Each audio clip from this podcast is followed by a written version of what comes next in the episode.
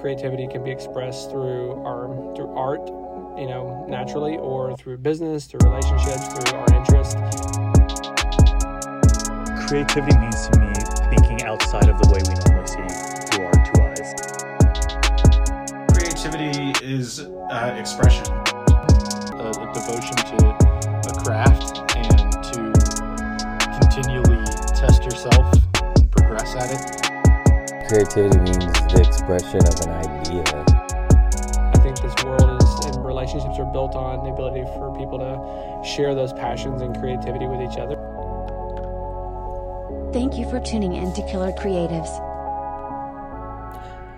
Hello, everybody. Welcome to Killer Creatives, where today we are joined by comic book illustrator Kristian Donaldson, with whom we chat about extraterrestrial road trips, pants optional workplaces, and the future of comics. Enjoy. Kristian, how are you doing today? I'm doing great. Awesome. Thanks Yeah. for joining us. It's November 6th. I feel good. It's a great day. Yeah. What's your favorite thing that's ever happened on a November 6th?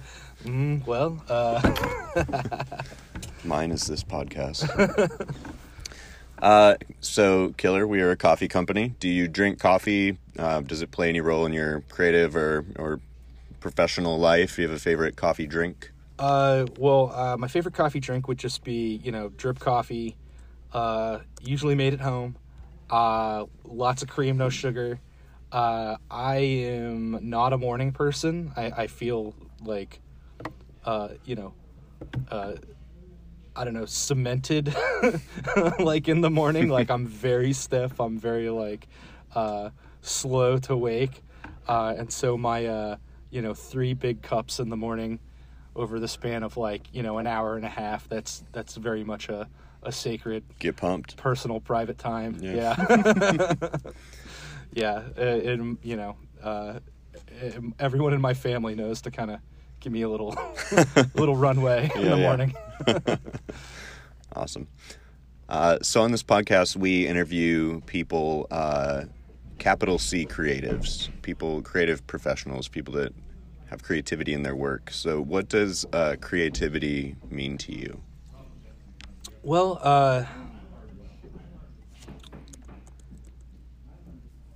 I don't know. I've never been asked that, but I, I guess it means a devotion, devotion to something. You know, a, a devotion to a craft and to continually test yourself and progress at it.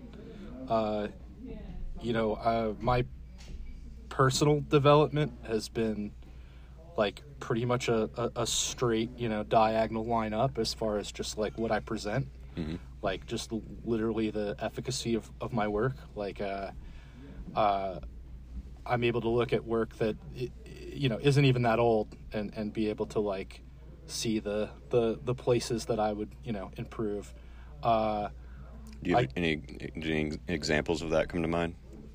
Uh, well just like from each book to the next. I mean like uh, i'm not necessarily like uh, a guy who you'd go to the comic shop and you'd find like a new single you know 22 page floppy uh, every month from me or something.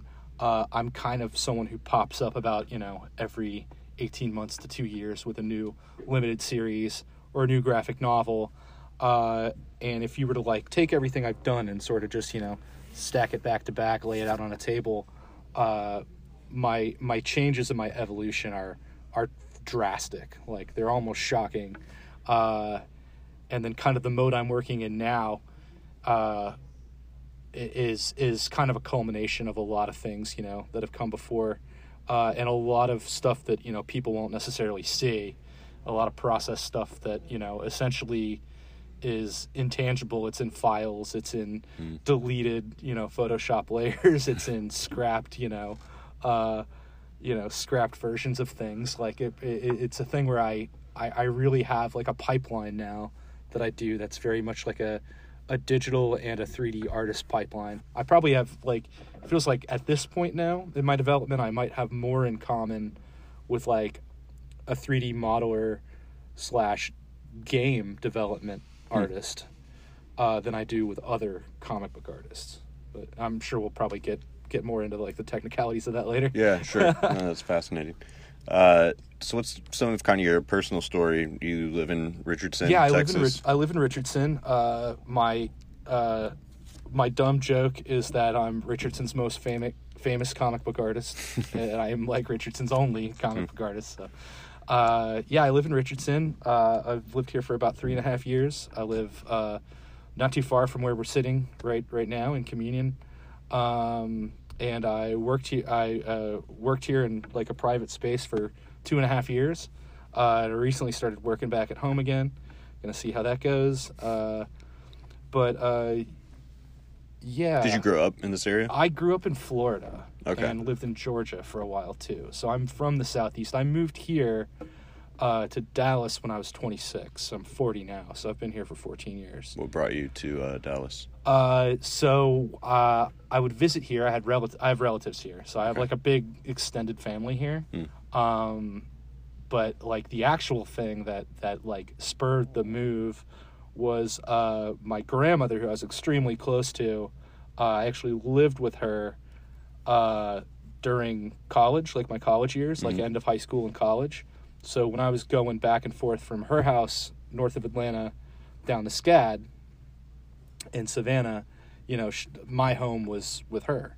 Uh, and we were extremely close, always have been my whole life. Uh, she's passed since, but um, when it came time after I graduated, uh, for her to have a new living situation that would like be, you know, better for her, essentially, you know, like assisted living, Yeah, like sure. care. Uh, it was my relatives here who we were very close to that found an assisted living home here in Dallas. Okay. And so it was it was better for her to move to one here than for her to go to one like closer to Atlanta. And so uh you know, I I didn't have like uh like a necessity to to move here, but I figured, you know, um I, I didn't want to s- I I was compelled to continue to be a part of her life, you know, even though I didn't necessarily have to be there to take her to doctor's appointments, Sure. help fill her, you know, uh, her uh, prescriptions and all that. But I was like, you know what, I, I, I don't want her to be like gone from my life halfway across the country. Yeah. So and I was I was excited. It was either I was gonna go to Atlanta and like find an apartment or come here and find an apartment. Like it was pretty much one or the other. And so I just uh made the move. Did a one one long drive with two dogs in the passenger seat and uh, you know, a computer in the in the back seat and uh yeah, uh, it was great. It was a great uh, it was a great move for me. It, it marked kind of a whole new chapter in my life, and it coincided right when my career was kind of starting to pop off. You know, uh, which was you know two, 2006, 2007. Uh, so I got I got embraced, uh, uh, pretty like pretty completely and like organically by uh, kind of the community around uh, Zeus Comics. Richard Richard Neal from Zeus Comics is a very close friend of mine, uh, and he he was kind of like I'd consider like maybe my first real like backer, you know, like first real like person to really kind of uh, include me in, you know, a lot of the stuff going on around town, uh, a lot of their special in-store events and stuff like that. Uh, and yeah, I, I really kind of like that was a little bit like I'm looking back at like salad days, golden days, you know, like around then because it was like oh, I'm in this new place, career's kind of going hot, it's all kind of new. I got you know, uh, I I got you know this comic shop where I can like drop in, and I've got people who like work there who like kind of promote me, and I can pop in just about any time and see a friend, or you know. I don't often use the F word, but like meet a fan, you know, like it'd be like, oh, I weird, I have fans, and like they shop here, and like I can I can pop in on a Wednesday and buy my comics the same as them, and Was that weird? Like when you were first exposed to people that were like already familiar with your work and- or knew who you were? Uh, it, it wasn't weird. It was really advantageous because, like, every friend I have, even to this day here in town, like, it's sort of unfolded from like one or two chance meetings with friends, you know, and relationships that started to like stick and take hold from like right around that time. And I think if I hadn't, like, if I like the the the books that I had out that I had published at that time and this was like kind of early in the Facebook days. You know, this is like post MySpace, kind of early into the Facebook dominance, and like uh, people who had read my work and saw that I was like attending events in Dallas, mostly through Zeus and stuff, uh, would come to the events to get a signing or meet me, and a lot of those people actually ended up becoming like real legit friends that like I still spend time to time sp- still spend time with to this day. Um, so yeah, uh, I mean, as far as like any sort of like you know f- you know fan creator experience. Like i one time had a guy at uh the old amsterdam bar down in expo park like recognized me from a like a store thing and bought me a beer. Then another time i i went i went into the apple store to do a return on like some headphones or something. And the guy uh like like I, you know it's always mobbed at the apple store. Yeah. and like a like i was standing there looking lost and a guy came over to me and he was like Mr. Donaldson, can I come help you over here? And I was like, what? I was like, dude, you know me? He's like, yes, yes, I do. I was like, I was like, dude, you got to be kidding me. And like, I don't know. I had I had more of like a, a laugh off of that than than like any like oh you know any true like celeb feelings or anything. Because like uh, you know, it's not like I wouldn't call Start calling all your other friends, telling them, you know, you, I made it big. I don't need you. anymore, Yeah. you know? I got that apple on my side. but yeah, you know, it, it, like to to me, like there's not really anything like glamorous about con. I mean, like you're at home, you know, you're not at home, but you know, you're at home or your office, and it's pretty isol. You know, it's a pretty solitary affair. You know, it's it's it's pretty much like a pants optional kind of thing, and there's just really nothing too like glamorous about that to me. Are you into the kind of like uh, isolated nature of your work? Uh, well, like yes and no. Like sometimes it is, uh, you know, depressing. uh, and you know, I I did I I like co-working like as a, uh, as a means to an end as far as like I get more done, uh, having a clear cut work life balance. Um, uh, it's very difficult uh, to establish a work life balance in comics as an artist.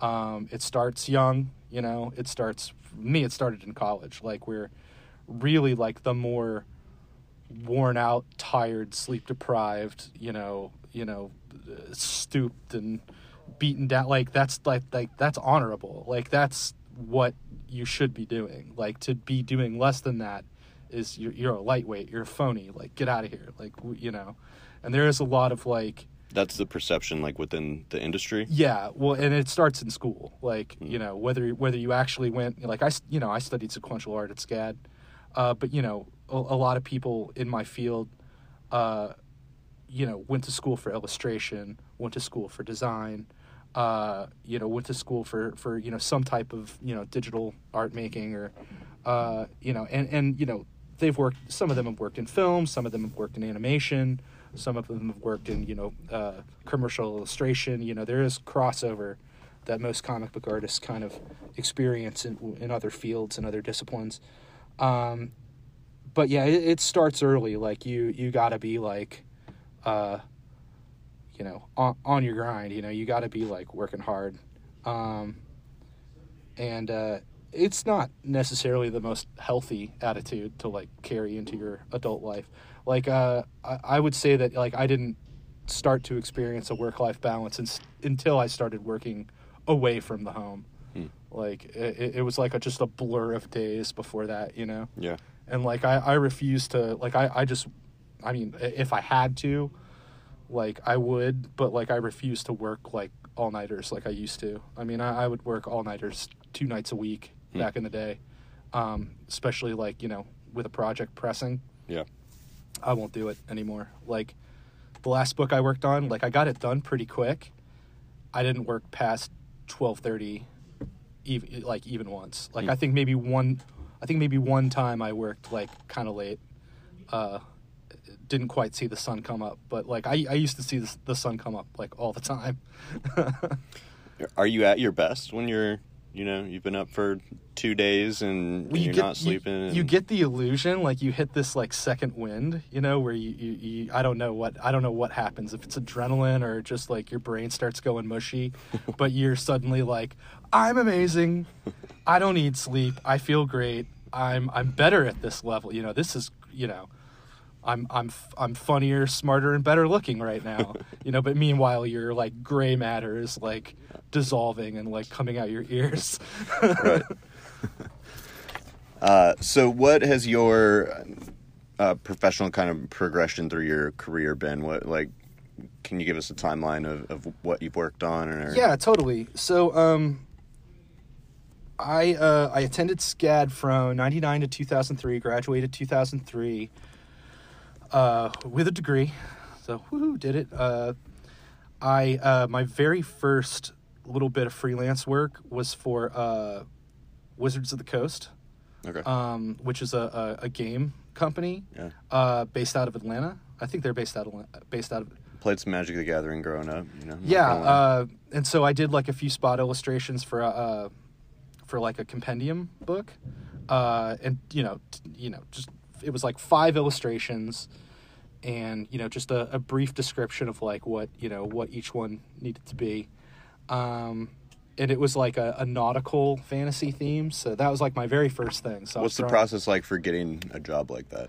well, that that was uh, a, a stroke of luck because like the the creative, um, like creative heads of the department had come to my school, and so like they li- I literally got a business card from someone who came to like visit my school for like basically a job, you know, a job day, job fair day kind Yeah, of yeah. thing, uh, and I submitted some stuff, just some of my own, you know, personal like sketches and stuff. And uh, they were like, "Yeah, okay, we can put you on five, five drawings," you know. And uh, in the in the actual like edition of that uh, that compendium book that the illustrations appeared in, uh, were like a couple other really cool comic book artists. So I was like, I was like, oh, I'm like actually, I'm now published next to a couple of these other guys that I like know and like. Validating yeah, and so from that, I was able to start uh, getting um, spots at conventions because like uh, it's a it's a thing where you, you have to have like at least like a credit, you know, a professional credit Mm-hmm. to exhibit at most conventions, and so uh, around that time before I even graduated school, I had you know a professional credit, and I could start going to the conventions in the southeast. Uh, and I would, you know, usually go with a few friends from school. Uh, you know, go to like MegaCon in Orlando, Dragon Con in Atlanta. There's another one in Atlanta. I forget what it's called. Uh, So I think almost as much as people are aware of comic books, you, people that aren't even into comic books, I think, are aware of these conventions. They have uh, Yeah. a bit of a reputation. You know, they usually generate some attention. Oh Uh, yeah, well there's there's so many, you Yeah. know, and they do run the range from like the the kind of like uh the stereotype of like you know the sad Holiday Inn convention room, you know, that people would like make fun of, like, or or like it's Comic Con where it's Mhm. like oh here's tons of like you know famous people, you know, like taking a little uh, break from Hollywood to come you know meet and greet people. Uh, so there there's definitely like strata, there's levels for sure. Um, and so uh, right after that, uh, right around that same time, so like at a convention, I met a writer, and this was my my first kind of experience with, okay, like now I'm working with a writer. I'm paired. I'm pair bonded now to to another person, and now we, two of us, have this righteous quest to like create a comic, get it published, get it done, get it out, uh, and uh, like You work well with others in, in those situations. yeah, I do. Yeah, I, I you know, to make. Uh, my motto for comics is results may vary. like, don't bet on anything. Yeah. Like, uh, be prepared to be surprised. Um, but no, I, I do. Like, uh, you know, I, I've uh, disappointed and been disappointed. You know, it's just, it's like any relationship, you know? Yeah. Like, you'll have exes. some of them you'll like and think of fondly, and some of them you'll n- not. Yeah, sure. Uh, but yeah, so uh, we, uh, this writer and I, his name is Carmen. Uh, really nice guy. I guess I've kind of fallen out of touch with him. Uh, but we pitched a book to Image Comics, and uh, that's like a pretty plum kind of like first spot to land. You know, like to go from basically nowhere to like having a creator-owned image book. You know, like that's a pretty quick leap and a pretty like uh, a, a, a pretty quick education. Um,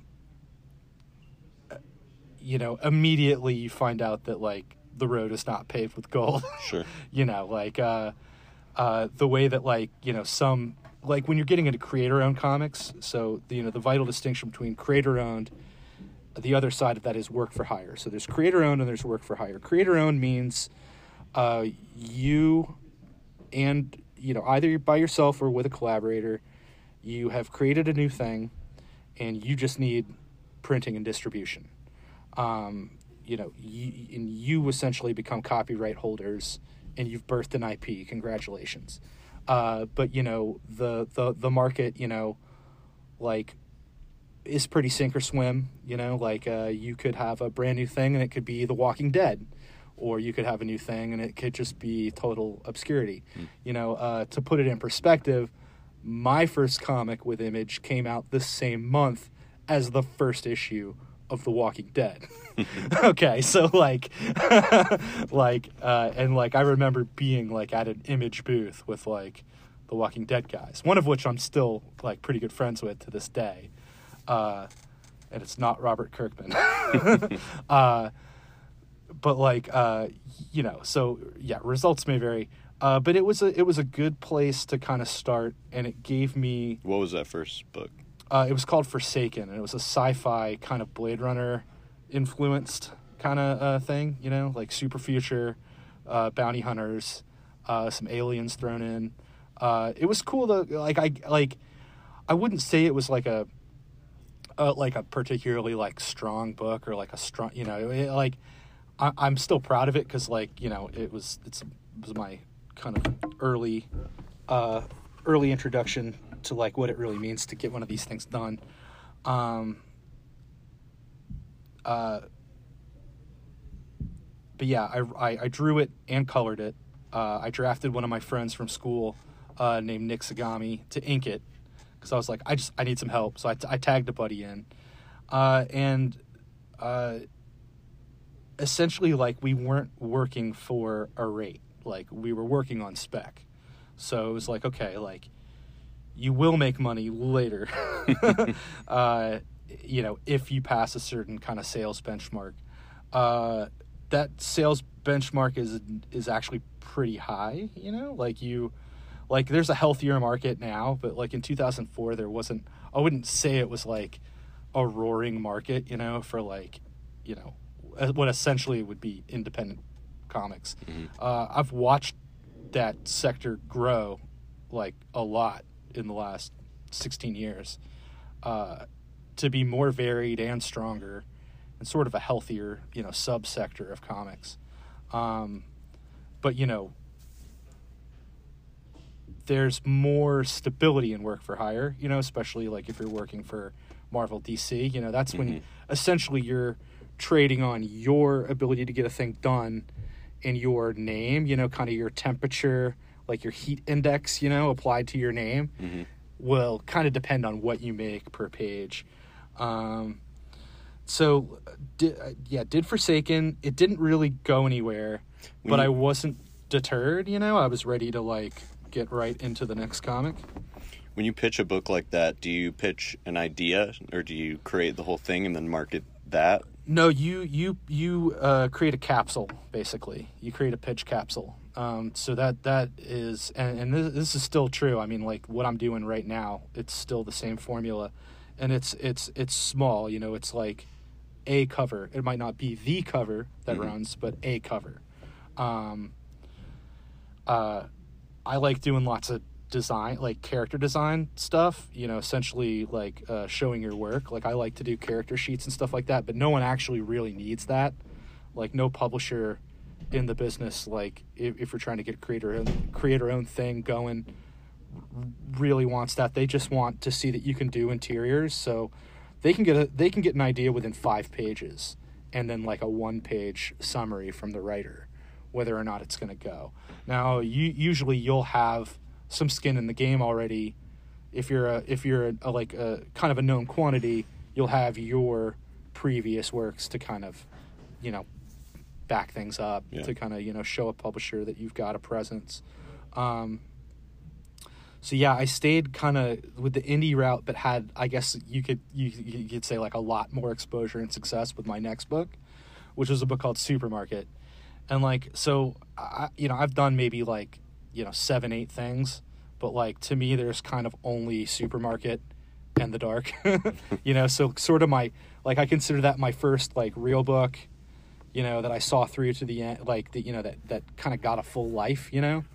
Um, and then my most recent thing, the dark, you know, like that's I, I consider that like my first real like mature, you know, work. All these years later, I'm like, okay, I think this is how I'm gonna be doing things from now on. And what was what's the story behind Supermarket? Oh, Supermarket was cool. So Supermarket came out from IDW, and it was a four issue miniseries uh, where I uh, I got to do a lot of the art direction. You know, like essentially like kind of visually the whole package, like all the covers, all the kind of like inside front cover art, like all you know, uh, design every character. Like uh, I was pretty much like let loose, and it was me kind of at my most. Uh, I guess you could say like Gonzo, you know, like I was really like, you know, wanting everything to be like, you know, an over the top, you know, Quentin Tarantino Kill Bill Volume Two. Like everything is so precisely like cool, everything is so like visually like uh rich and dense, you know. So like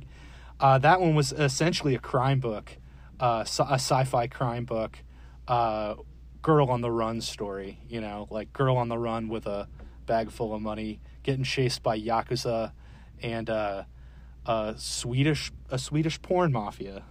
So yeah, it was- course. yeah. So that that book was cool. Like you had these, you know, sort of like archetypal yakuza characters, but like I I kind of took the spin to like make them a little bit more exaggerated, a little more grand. You know, everyone like had all the tattoos, all the crazy like you know Japanese rockabilly pompadour, like full spike haircuts, like just the, very much that like uh Japanese bad boy aesthetic. You know, I was really into that, and there was a supercar element to it. So picture kind of like little Fast and Furious meets like a Yakuza movie.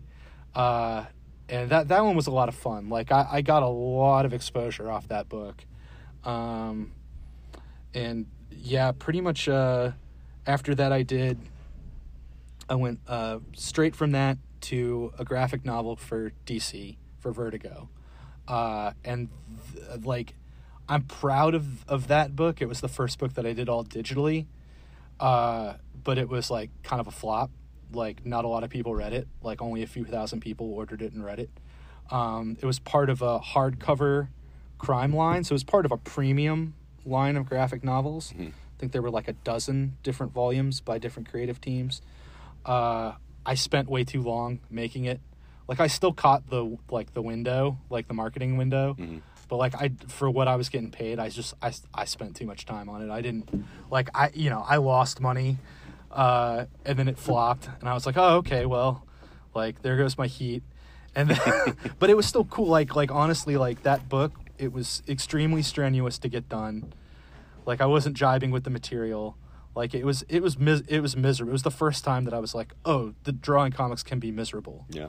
Like I had, you know, my first thing that was pretty exciting, and then my second thing that was like pretty much a a, a big a big win, like a big creative like drop. You know, it was very like cool and very complete.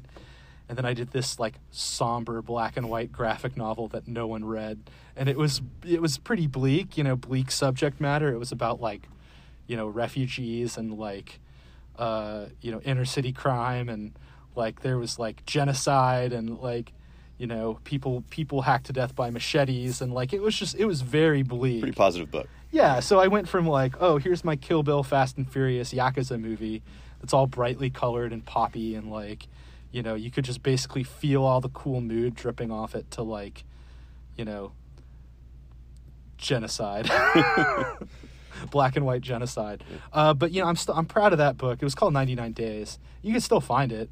Uh, you know, and like I, I'm proud of that one because like that's the first one I went all digital, uh, and so it's very you know, kind kind of in in the vein of what I was talking about earlier, like one project being very distinct from the next, being very distinct from the next, like, and that's still kind of how how it is with me. Like, each thing is is is very technically and thematically, and I mean like atmospherically, just the general you know vibe, whatever whatever the vibiness of it is, is very different from project to project. Um, Is that influenced just by the subject matter alone, or is Yeah, it influenced by like Yeah. by you at the time, how you're feeling? both yeah both big time because like okay when when you sign up to do a comic you are signing up to spend more time with the people in that comic the characters the fictional representations of characters you know you're now going to spend more time with them in the places that they're inhabiting you know, than you're going to spend with anyone else in your life, you know. Like uh you know, I might draw a page over a day, day and a half, 2 days, you know. And on that page I might draw a character, a pair of characters, whatever, you know, you know, 4 to 6 times on that page. And I, you know, say I spend, you know, two hours per panel or whatever, uh, that's still going to be more time than I spend with my wife, you know, at the time girlfriend when we're talking about these these earlier Yeah. books, uh, or or any friends that I you know know, you know or, or any free time that I could muster. Yeah, sure. Uh, so essentially, like you you're into spending time with those people in those places. And like when I draw an environment, when I draw a room, when I establish the perspective and begin to add details to a space, um, you know, I'm I'm there. That's where I'm at. You know, like the the it's kind of like VR in a way. Like the the room around me just becomes like uh, incidental. Yeah. Uh, and yeah, like uh, that time you spend in those places can be depressing or it can be invigorating yeah. uh like yeah like it's it's funny like the times where i've felt the worst and like the projects went less than good it was always when the material was was bleak or uh sad Yeah. or or like apocalyptic Interesting. but yeah, it, I don't know. Like, I, I mean, I, I don't know if there's like a real relationship there between content and, and mindset, but I know that my personal experience is, is is is that you know, like, if it's cool and it's fun and it's going well, I'm happy. The work is better. It gets done faster. You know, uh, the people that I'm working with are happier. Uh, you know, and then everything stays good. But then I've had the opposite where it's like, oh, I hate this. And people are like getting frustrated with me because, like, either I'm not getting it done fast enough. Uh, like, my stuff always looks good. Like, I mean, I'll, I'll go ahead and say it. Like, my stuff always looks good. At least what I let people see, what mm-hmm. goes out. You know, they don't see all the stuff that I trash Sure. they don't see the times where like you know i completely just you know delete a whole layer of, of drawing you know like i now you know it used to be i'd erase it but now you know i i, I you know build digitally so you know like i'll have a sketch layer and like if something doesn't look good i just straight cut it. It goes away. Like even if i spent a long time on it like i'll have wasted that time and it's like i don't i don't care. Like i'd rather it go away and i get a a do-over on whatever it is whether it's a face or a you know a, a background a car whatever you know like whatever it is. Like i want the best the best version i'm capable of making to be what makes it into the cut. So like you know like i'll look at a, a published piece of work and i'll rarely be like oh you know i didn't i didn't like do like the best job there. Like I, I rarely will like like I'll be like, oh, I'm a better artist now, you know, or I'm more experienced now, or I'm operating in a in a mode that suits me better, and so like it's just cooler, better stuff. But like, you know, I never go like, ah, I wish I, I wish that wasn't printed. I wish, you know, that was better. Because Yeah. you know, like you're usually seeing the third, second, third try, whatever it is. You know, for me, typically, uh, that's a little better now. I mean, I think like my methods now are are are like a little more um, sustainable. So I, I think I am like getting a little closer to like true expression, like one time, you know, one time goes well. Uh, but then also just like the way I'm doing stuff now with 3D, I can see things from multiple, you know, vantage points before I commit to shooting it, you know, and, and, you know, doing it, doing it up in Photoshop for the final. Um, uh, yeah. Yep, cool. Uh, how did you get into illustrating? Did you draw a lot when you were a kid, or Uh, I- well, yeah, I did like constantly. I, I'm an only child, uh, and uh, like I mean, I wouldn't say I had like a lonely or unhappy childhood, but I definitely like like was never far from. My thing was I'd have a clipboard with like a bunch of sheets of uh, printer paper just under the clipboard, and I would just you know stick a stick a pencil and an eraser, you know, up in the clipboard, and that was kind of kind of like all I needed. Uh, I always drew. I was really in when I was like young, uh, kind of all the way up to high school age. I was really into like very realistic pencil, like full tonal pencil rendering. You know, like I didn't I didn't have any experience with what you'd consider the inked line or even the line based approach that is kind of like what comics is, you know? Yeah. But I was very much into like fully drawing, fully rendering, like shading, you know, down to like the the absolute, you know, detail. Uh, I really liked um like having a full range of pencils, you know, like I had all the like the the, the B's and the H's, you know. Uh and yeah, I just really liked like doing a lot of that. Um so yeah, I always drew. I always drew like my whole life. Um I uh I wanted I okay, so like I liked I liked comics when I was a kid, but I stopped reading comics like in high school. Like there wasn't a comic shop near me in high school. Uh there wasn't really like anyone to vibe vibe with about comics. Uh so I played more video games. And this is we're talking like the PS1, PS2 era. So like video games were just starting to to be what kind of games were you playing? Oh well, like okay, so you know, Final Fantasy VII for sure. That was like a big one. game. Yeah, uh, and you know, I really liked the the Wipeout, um, which is the racing game on the, the the Sony PlayStation. But I, I I was pretty much hungry for like anything I could get my hands on, so I'd play like, you know, pretty much any any PS one, and I guess yeah, eventually PS two. If we're talking about my high school years, uh, game that I could get my hands on, you know.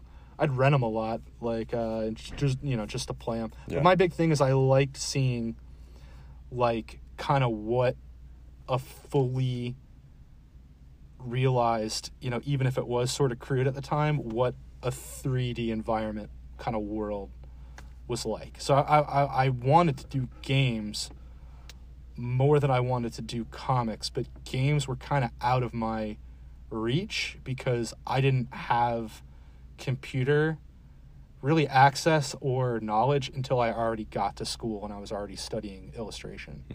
Uh, I just knew I wanted to like get out of my, you know, small town in Georgia, and and you know go down to SCAD and just like peace out and like, you know, get to work on something new. and so I, I went for comics because like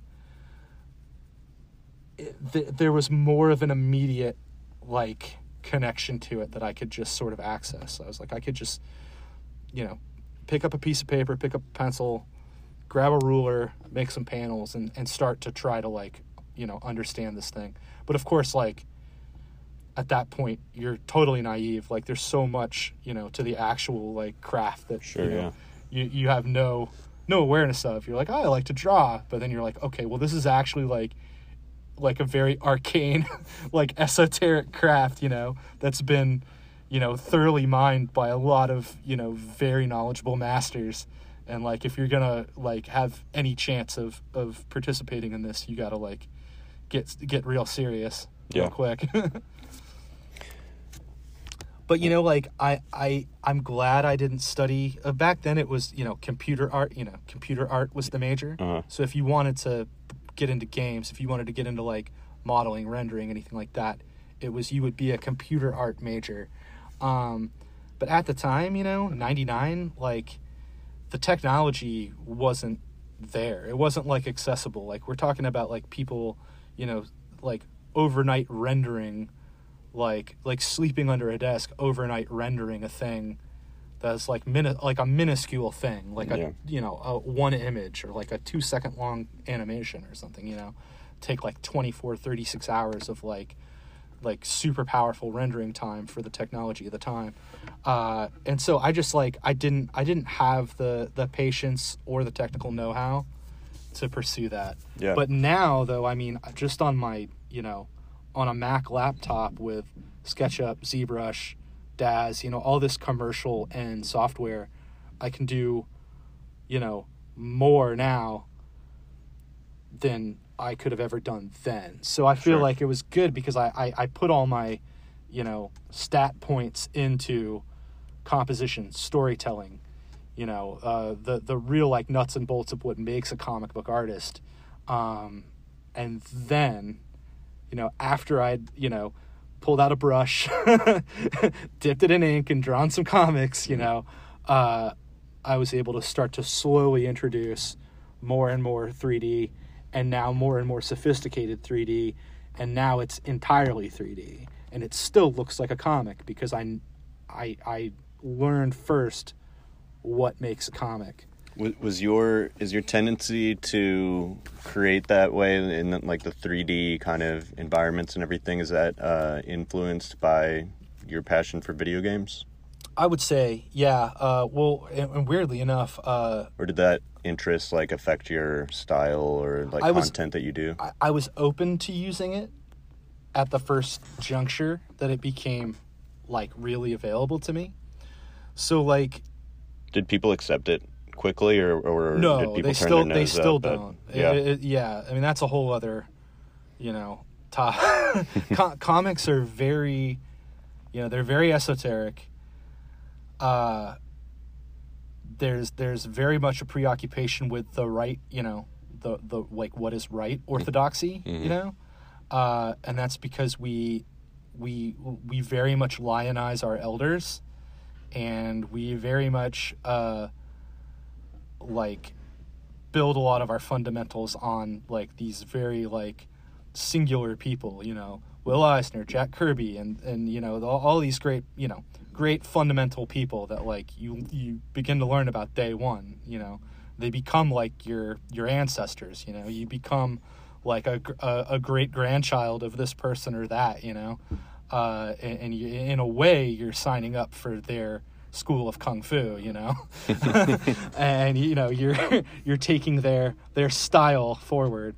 Um and so there is this this idea that like okay if it's good enough like okay if if if jack kirby can sit down and draw galactus with you know a pencil and a brush like then that's what you're gonna do fucker.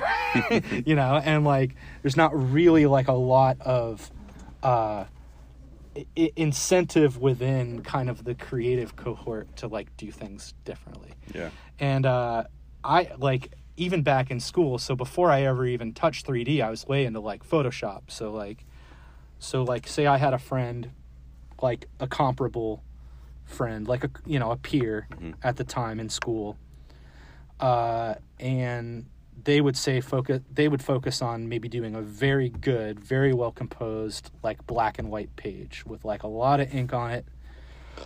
Really good balance of you know blacks and whites and shadow and mood. But i was like i'm gonna scan i'm gonna scan this stuff and i'm gonna open in photoshop and whether i know what i'm doing or not at this point i'm just gonna start coloring you know? I'm gonna start painting coloring texture you know like at, I, I wanted to add more atmosphere through digital process so like you know even like year one in school i everything i started i started scanning everything you know i don't even have a scanner now because i'm doing everything digitally Yeah. but like uh to me a, a- a piece of art wasn't in play until it was scanned and it was a file on your computer. Everything else was just a sketch. It was a, of a loose piece of paper, you know, in a stack of hmm. loose pieces of paper. And so essentially by by coloring stuff and then, you know, adding text and adding design elements, I started to get a real feel for kind of what kind of vibe I was going to promote, you know, what kind of thing I was going to push. Yeah. And it, and it ended up being more often than not kind of experimental, kind of weird, uh, and kind of controversial, you know, and like, uh, like, you know, I don't know. I, I'm a I'm a bit rebellious. Like, I like things that have come before, but I don't like. I don't need to stick to it out yeah, of you don't like feel constrained by them. yeah i don't feel constrained by it yeah or duty bound or or anything you know and like that that's cost me relationships. You know i have like guys that i admire who probably would just outright dismiss me you know because of like my methods or whatever. But that that's that's changing now. You know it's not as bad as it used to be. Yeah, sure. there was kind of like a like a like a a, a mid aughts kind of like uh call you know kind of a a, a, a, a- a roll call as to like okay what's real what's pure. And a lot of people also keep in mind facebook era you know a lot of people opining on like like okay if you use this it's a crutch if you use this it's a cheat Sure, yeah. and that's cheating cheating cheating you know it's like well there are no rules dude Do you like, think there's an element of just like protectionism in that? Yeah, well, yeah, like well- well- TV killed the radio star kind of thing. Well, right, because well, they they there's a Like I don't want to have to learn how to use computers. right. Or, The- well, there's there's a desire to protect the uniqueness, and then any any idea that the art form could be more accessible or or democratized through like you know newer, broader methods. That that would then le- you know lessen the, the the specialness, the uniqueness of of you know uh, the efforts of like a a you know an artist. Uh, you know we're all we're all pretty obsessed with like style and having a well there you know there's some people who their ticket to success is they emulate another style. And then that becomes something that they do to get work you know oh i i'm if you can't get this guy you can get me you know. But then there are other people who are obsessed with having you know a standout singular style like that can't necessarily be replicated. Yeah. and I found that the best way for me to achieve not just like the organic style that I might want or or to to kind of be aspirational with my stuff, but like the best way for me to go about that was to use new stuff, new software, new methods. Like I was I was one of the first people to embrace all digital inking. Like there's a software called uh, it's now called Clip Studio Paint, uh, but it was called Manga Studio, and like I got like a free beta of that in like 2006, and like in 2007, like I had work published that was all digital, drawn on a Intuos, sent you know a, a Wacom Intuos tablet with a laptop, you know, just kind of no frills, just nothing fancy, uh, but fully digital, you know, like no paper page whatsoever, no scanning. Uh, and as soon like that first time, I was like, oh man, I got a whole page done. I didn't have to scan anything. I didn't have to like, uh, you know, deal with inking and like, you know, the mess of that. Like, Yeah. like, uh, and I'm I'm getting a a consistent look now. I'm I have more control over the look because I'm, you know, I, I'm able to exercise what you can what you'd call like consistency. You know, like wet media. So you know, brushes, markers, ink. Like, I was always into the very finest minutia of that. So like, if you if you were to like catch me in 2006 before I started doing everything digital, and you asked me to like roll out my supplies out of like you know my case or whatever, you know, you'd see like, okay, well here's my uh, Japanese cartridge nylon bristled brush pen, and then here's my uh, you know pump action fillable uh, hollow bodied brush pen that I fill with Higgins ink or whatever. And then here's my couple of chisel tip markers. Here's an ugly old brush that I like gave a haircut with scissors to get the right little edgy edge, you know, or to get the nice like little raked look or something.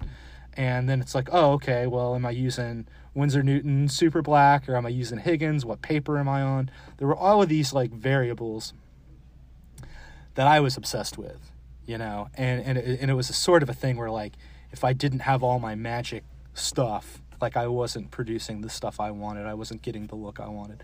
Eventually, I settled on, uh, and the I'd say you know pre-digital my best stuff. It was just uh, printer paper, like thin printer paper, eleven by seventeen size, uh, that soaked up ink a lot with uh, a cartridge br- Japanese brush pen, like a Pentel pen or a Kuretake pen, and and I got this really good kind of new look by doing this cheap thing that soaked in the ink a lot, and I could do a lot of broken, you know, kind of broken line, kind of textural stuff, hmm. and super super fine, right on like the absolute like one hair edge of the thing. You know, I could do both. I could essentially with one tool on one type of paper, I could go like as fine as you could possibly get it, razor's thin, or I could just drag that thing on the side and just go and just do a big chunky black. Uh, but you know, like uh, the downside was of that is you know you you can't pile a lot of ink onto thin paper, so I was kind of sparing about how I do it. But then you know, like uh, you scan it up the levels and like it all becomes dark black anyway.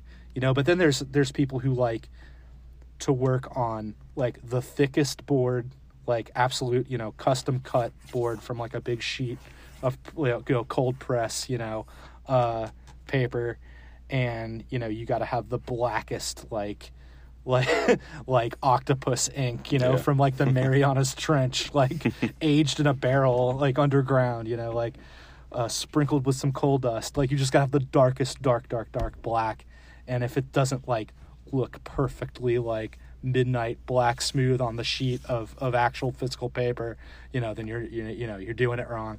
Uh, but you know, like I, I was still like even when I was doing things uh, uh, with traditional media, I was still once I scanned things in, still like fixing a lot, still you know scaling things and cutting things, and you know I might I might just you know redraw a face digitally once the the page was scanned, you know, and so once I started seeing that there was a lot of discrepancies in like what my final printed stuff looked like from like the observable like physical 11 by 17 page of comic art. I was like okay well you know th- i knew i was kind of already on my way to a- as much as much digital as i could get that was going to be kind of where i was landing. So after a while as soon as i could start using manga studio to completely ink a page totally uh, you know in in monitor in screen uh i just ceased having pages you know uh physical pages and you know i haven't really looked back Nice. Uh, so your most recent uh, work, The Dark. Um, what what was that project? How did it come about? So it's hands down my favorite thing I've ever worked on, and it's hands down the best experience I, I've ever had working with publisher, writer. Uh, it, it, it, yeah, like I mean, I, I, not to like knock everything that came before, but like I was truly happy working on this one, even when it got you know hard. Like, and by hard I mean just a lot of mileage, a lot of art to produce. It never got dispiriting. Uh, it, so what it is is it's a self-contained graphic novel, uh, 120 pages. Um, it's written by Mark Sable, drawn by me, uh, colored by uh, a very dear old friend of mine and a former mentor, uh, all around great dude Lee Loughridge, and then lettered by Thomas Mauer, who's a great uh, kind of one of the premier letterers in comics. So it's a it's like a straight four person team, uh, and we had uh, like a great editorial team. Um, I got maybe I would say more support editorially on this project than I ever got before, as in like I I had someone always like to talk to directly, like whenever I needed to, you know, and we had like you know, it sounds pretty basic, but we'd have like weekly, you know, scheduled phone conferences and stuff. Which really, like before that, I, I'd I'd always felt a little like floating loose, you know, sort of floating free, uh, not necessarily like in a in a tight ship, but this one like was tight but fun.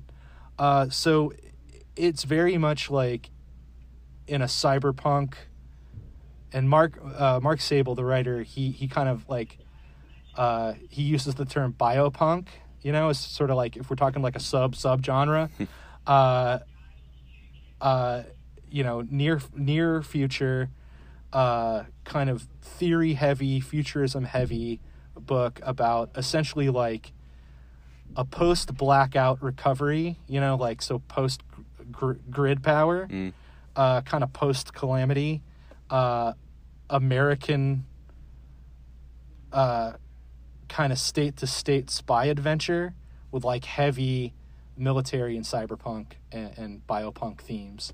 Um, so, kind of the hook, or at least like the world building hook, was that um, there was going to be a biological component for infrastructure decentralized infrastructure. Essentially so say the power grid gets you know fried by a a, a, a, a russian virus you know like it does in, in that's the kind of the preamble setup for this story. Um so years on like how would you implement a new way of, of life for the people you know still still around?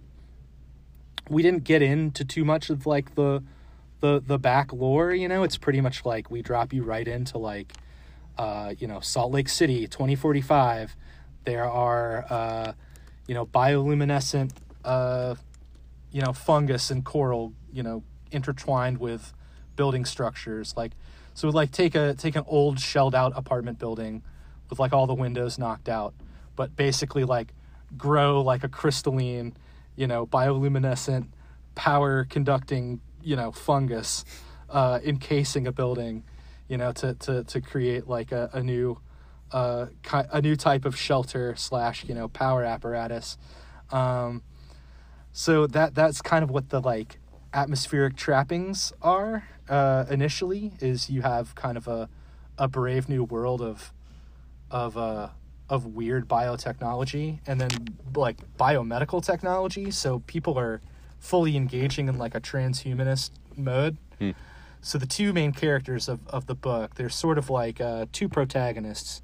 Uh, one is a soldier kind of chasing a spy uh, and then they sort of like you know once they kind of intersect they become kind of a, a team you know or a couple. Whichever way you really want to look at it that's a little vague. Uh, i wanted them to totally bone um, but but I, it didn't quite happen on screen in my mind it happened off screen um, so you have the the guy who's a, a, a, a, an injured traumatized soldier who basically lost his eyes in the battlefield but he has bioorganic replacement eyes um, that are essentially U.S. government property.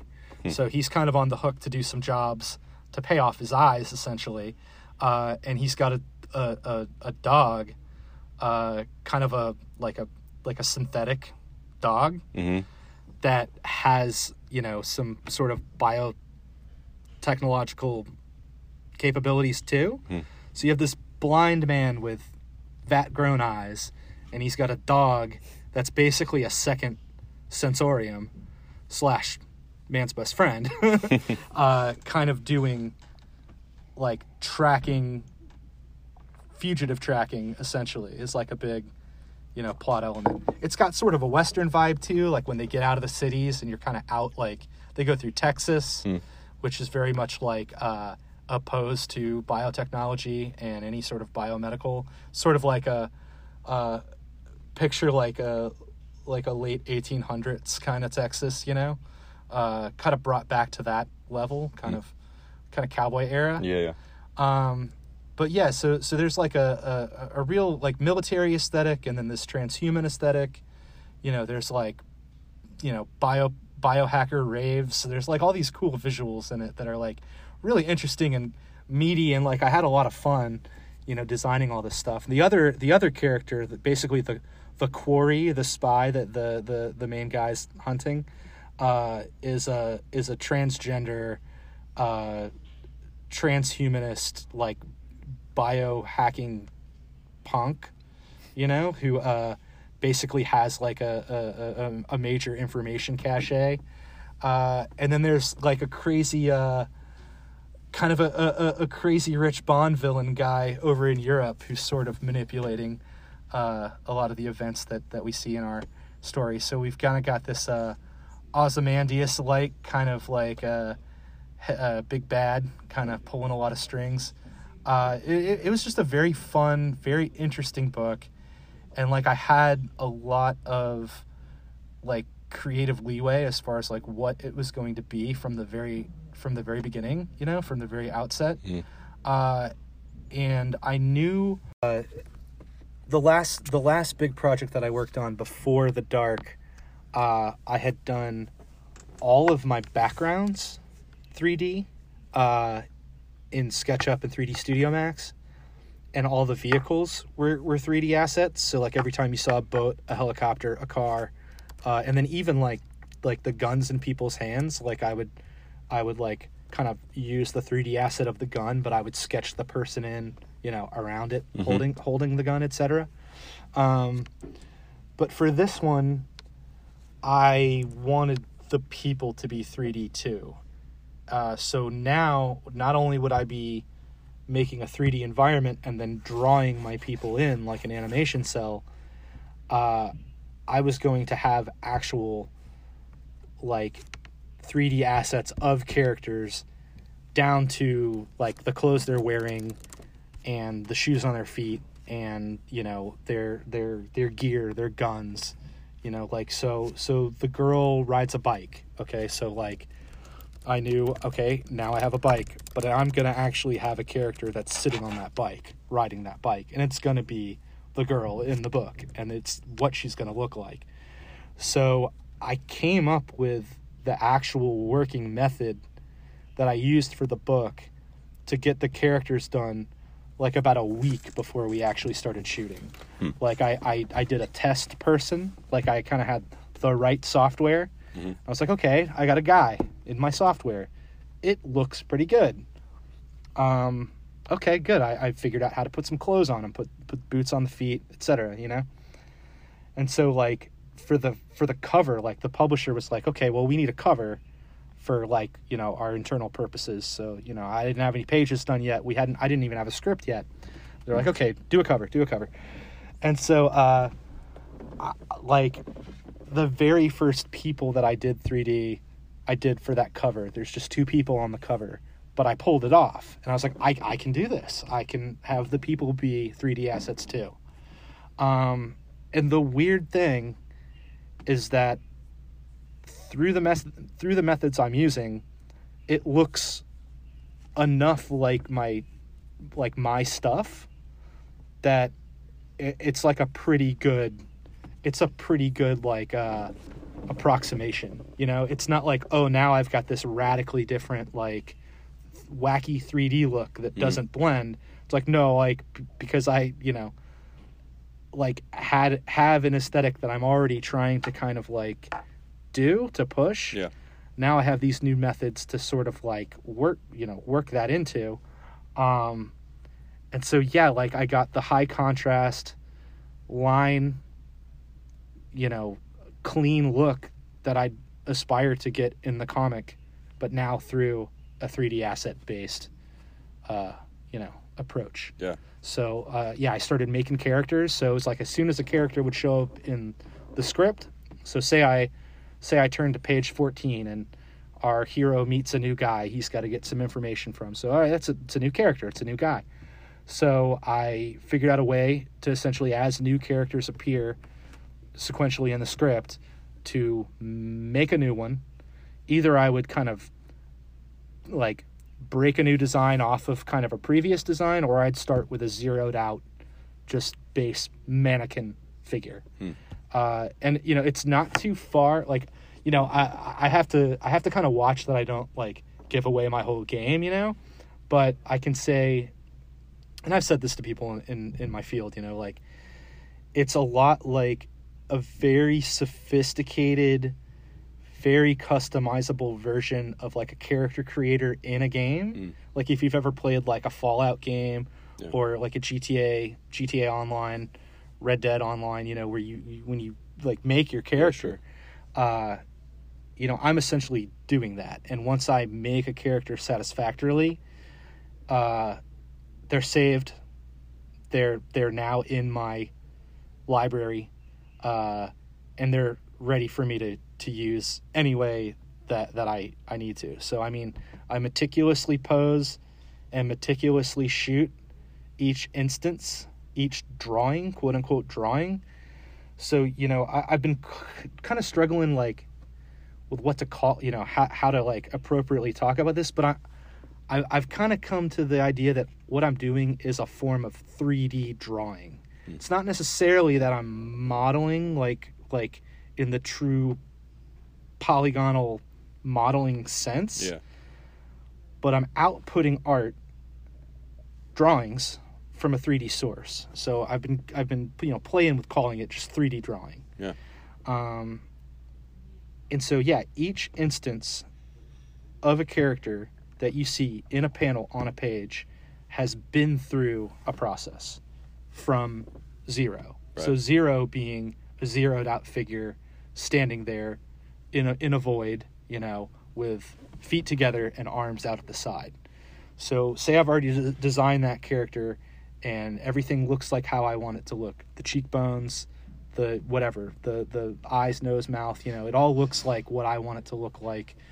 Uh, then it's a process of reading my script, assessing like what the like you know quickest storytelling is. You know, do, I do my sketches first, you know, so I do my basically my napkin sketches for each page, and then I look at those sketches and I try to act that out with those 3D guys. So are they are they running? Are they walking? Are they sitting? Are they driving? So it's like I have these sort of broad car- categories that I work in, uh, and I kind of have you know I've preloaded things, presets. I have scripts and things that I can you know work with. I have you know every time you make a pose, you can save it and employ it again later on another figure. You know every time you code a, a piece of clothing to a figure, you know you can code that as a standalone asset. So now say say I have to have five guys wearing the same uniform, you know I can essentially just make bang out five guys and then just essentially like load the same you know outfit onto them but what i what i ended up doing was like for primary cast principal cast you know so like your what would be your named build you know stars in the in the story uh they get uh you know a couple outfits. So you got say you got your soldier guy you got him in full full tactical gear you know full like metal gear solid mode you know and then you got him you know in a tank top in jeans with sneakers you know when he's like driving a jeep around Yeah. with, with glasses on you know with like sunglasses on. Uh, so like i just do a few variations of each. So the girl character was interesting because she had like she had like uh her crazy like biohacker like kind of like uh you know hacker suit thing that looked like a weird crazy like robotic wetsuit. And then she had like her riding her uh bicycle to work outfit which had like a you know little little bicycle helmet and like a vest and you know just Yeah. looked like a bike commuter or like kind of a you know really like s- sexy version of a bike commuter you know uh and yeah you know it's just like okay boots or sneakers glasses or goggles uh hat or helmet you know like Yeah, yeah. just a lot of those types of choices early on make the characters and kind of the more you bank the more you've got to work with um so like right now i'm working on my next project which you know isn't isn't official yet or announced but like Is this the project influenced by the 2012 Southwestern research trip? Yes, it is. Okay. But I, I essentially spent this summer just working on character designs and banking them, you know? So, like, I, like, I was making, like, on the dark, I was making a cast, you know, as I went, as I turn the page on the script and see, you know, kind of like who shows up in each page. Uh, but I'm doing things differently this time, as in, like, before there's even a script, I've established the limited cast. So everyone that's going to be in the book, even generic people like background scientists and soldiers and stuff like that, just kind of extras, they're all there. They're all done. Um, so now, with a limited cast established and extras, you know, allocated, you know, every single weapon, every single outfit, uh, and I and I did hairstyles on this one too. Uh, so like uh, I I learned how to model hair for each character for this one too, so I wouldn't have to be like because on the dark I was drawing in hair, like like I'd have these totally modeled out, totally dressed like completely like done guys, but uh, the page would be totally done, but they'd be be everyone would be bald. yeah, so then I, the last thing I would do before I'd send the page out is I would go through and I would like mask and draw the hair on each person from like top of the page to the bottom of the page. Uh, but so yeah, now I got my hair problem solved. So it's it's stuff like that. It's like incremental things like that Yeah. that I'm finding are like what is like uh like my things moving forward that kind of keep me like super occupied. Yeah. You know, it's like okay, I'm going to do hair on this one. That's fascinating. So, what was what's the story behind the trip, and how did that lead to the genesis of this uh, current idea? so so I have a project that I that I don't talk about. Like it's my uh, all right. Have you uh have you seen uh Once Upon a Time in Hollywood? I have not. Okay, well, in Once Upon a Time in Hollywood, uh, Leonardo DiCaprio's character, uh, a guy comes up to him and starts talking about this role that he didn't get, and it's a role that Steve McQueen got in I think like uh, I don't know the the the Great Escape. I, I don't know. It's, it's a classic war movie. And as soon as the guy asks Leonardo DiCaprio's character about it, the camera goes to a close up of DiCaprio's face and his eyes just like turning to like like steel and then there's this one like cello note like you know? So i have a pro- i have a thing like that. And it and it was in 2012 and uh it's all kind of worked out since but like at the time it was like it was i was coming off a really let's just say a really bad summer 2012 so in June 2012, I get in, I get a, a, a random email from someone I'd never met inviting me to be an artist in residence on a research trip. Uh, through a college, through uh, the Architectural Association of London, which is like a very prestigious, very exclusive, uh, you know, old, uh, you know, uh, just a great, uh, very progressive architecture school uh, you know, right, right in, right in downtown London. Uh, so this guy Liam, Liam Young's his name, and he's he's just a, a really just like a, a great dude. I mean, like I, I don't know if anyone else is, doing the kind of things he's doing out there as far as like education, you know, doing these like trips. Uh, so he he has this thing, which is the unit that he founded at the AA. You know, uh, in the English system, you know, your units are like a big thing, and the units you get into, uh, you basically get into like a, a house, you know, like a like a, a, a special a special sub uh, uh, like group, you know, within your school.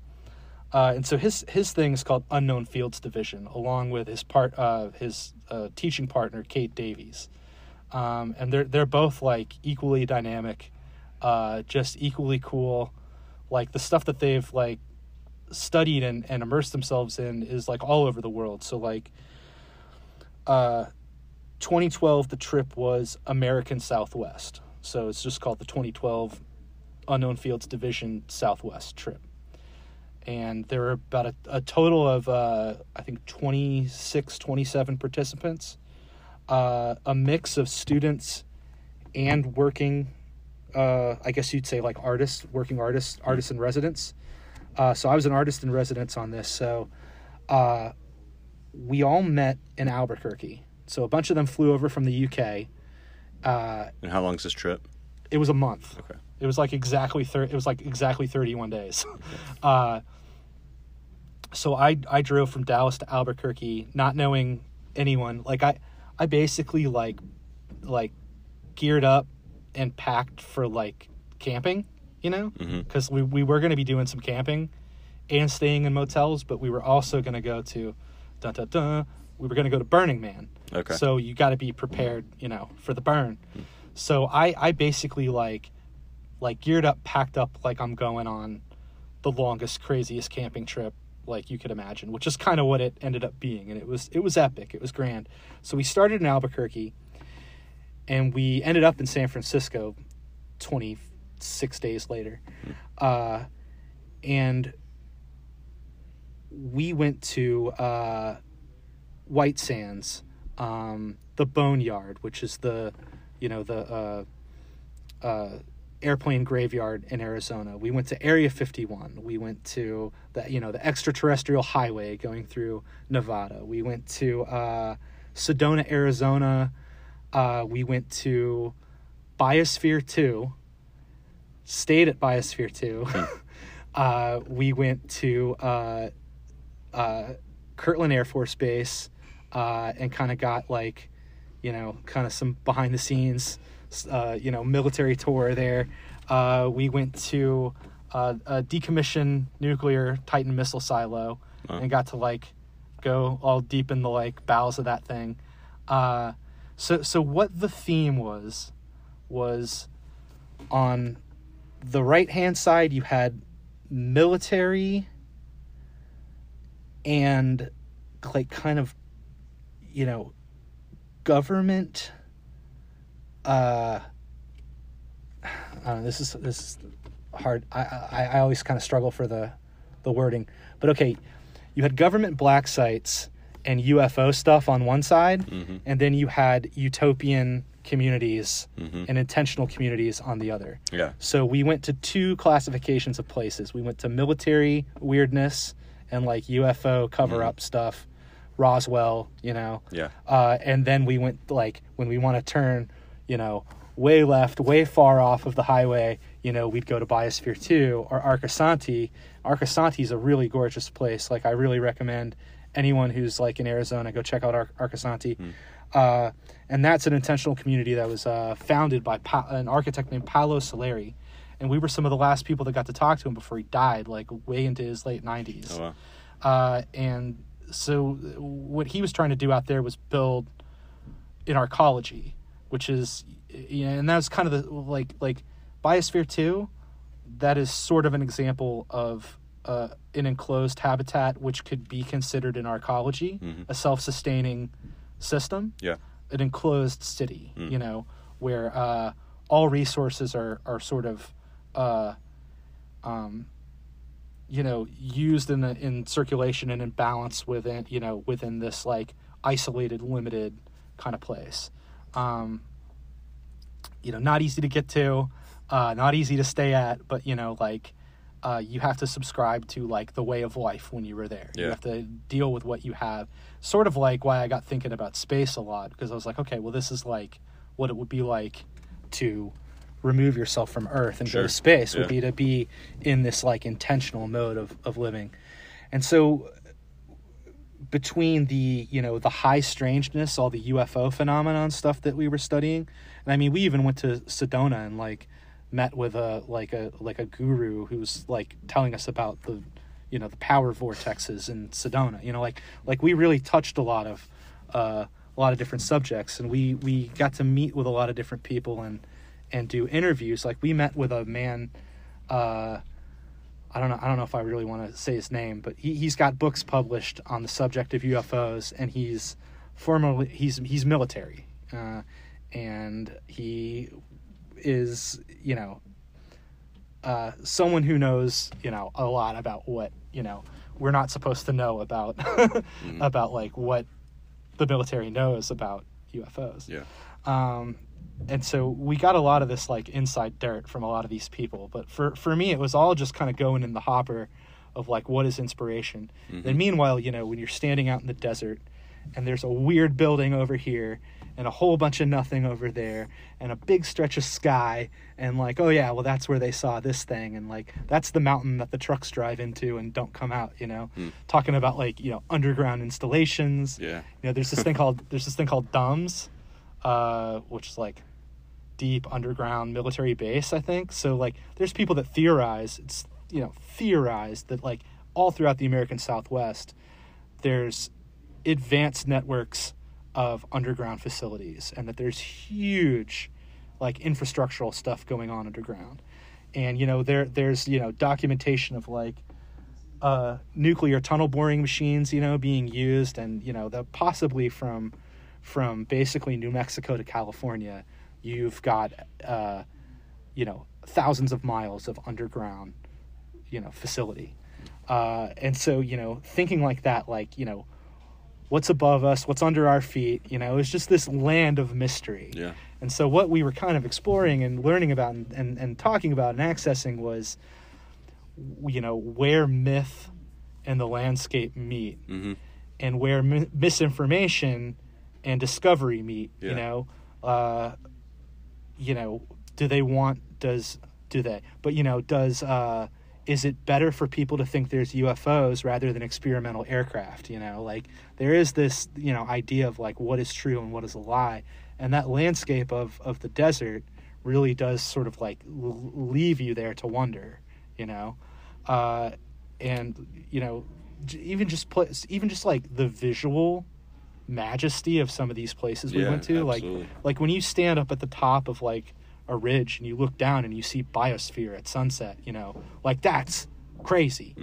and when you go you know you can go down into these tunnels you know beneath uh biosphere and you get to this thing so imagine going down like a kind of a typical service corridor but it's a little more spacey a little more like pipes and weird you know kind of more sci-fi but imagine you're just like walking down that you get to a weird triangular hatch you know guy opens it you go through and now you're in a thing called the lung which is you know a, a, a, a semi-sphere okay bigger than like any room you've ever been in in your life uh, with like a weird super cooled pool of water in the middle.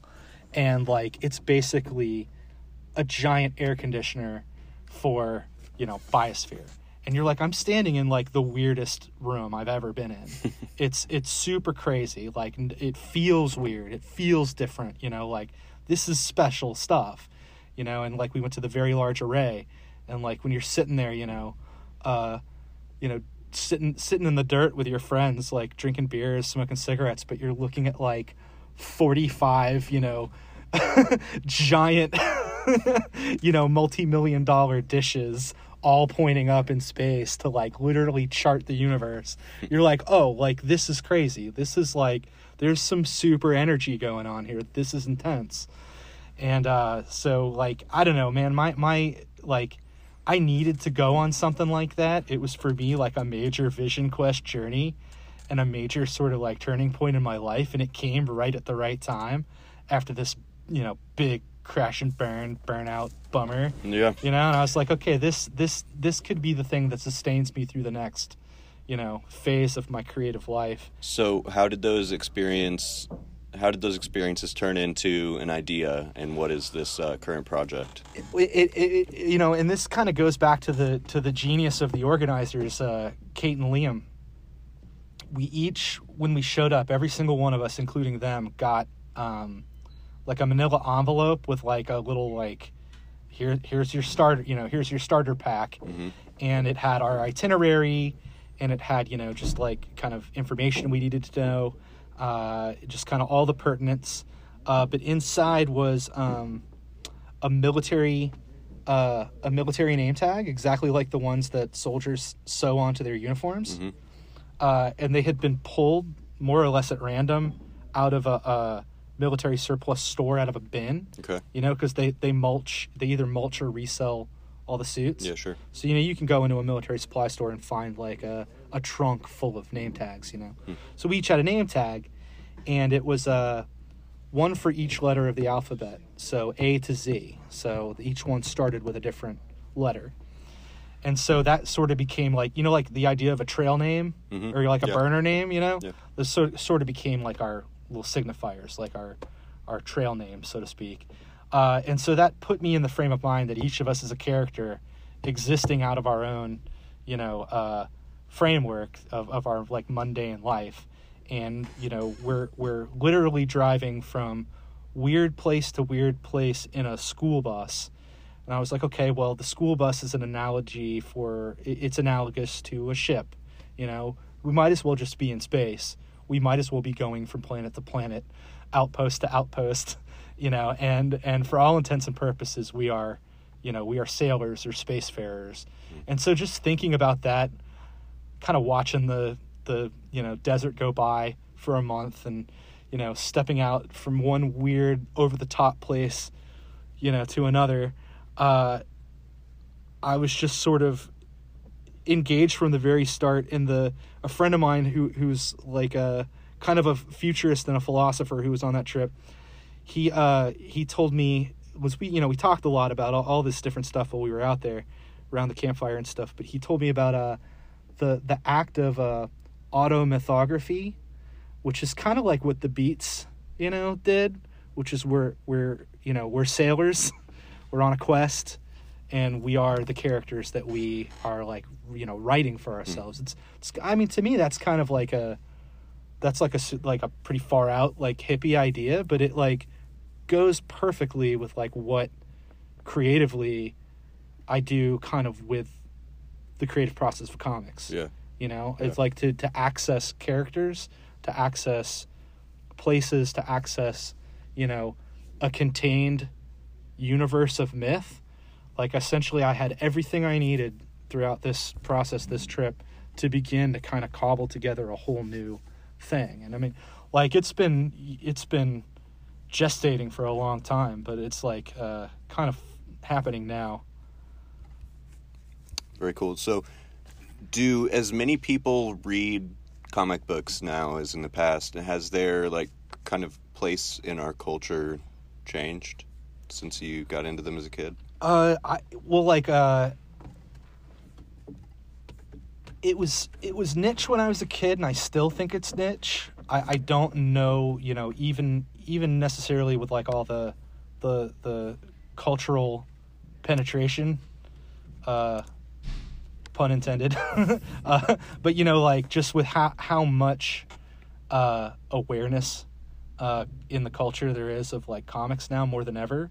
You know, when I was a kid, like the thought of a Spider-Man movie or like a Wol- a Wolverine in a movie, X-Men movie, like that was like a- like a dream and a wish and a hope. You know. Do you, do you think like how popular like the Marvel movies and DC movies are now has that uh, grown the comic book Like culture? has reader it has it diluted it or Uh, I don't really know. Like, I, I- I don't, I don't, I don't, I don't really keep up with like the industry uh, metrics so much.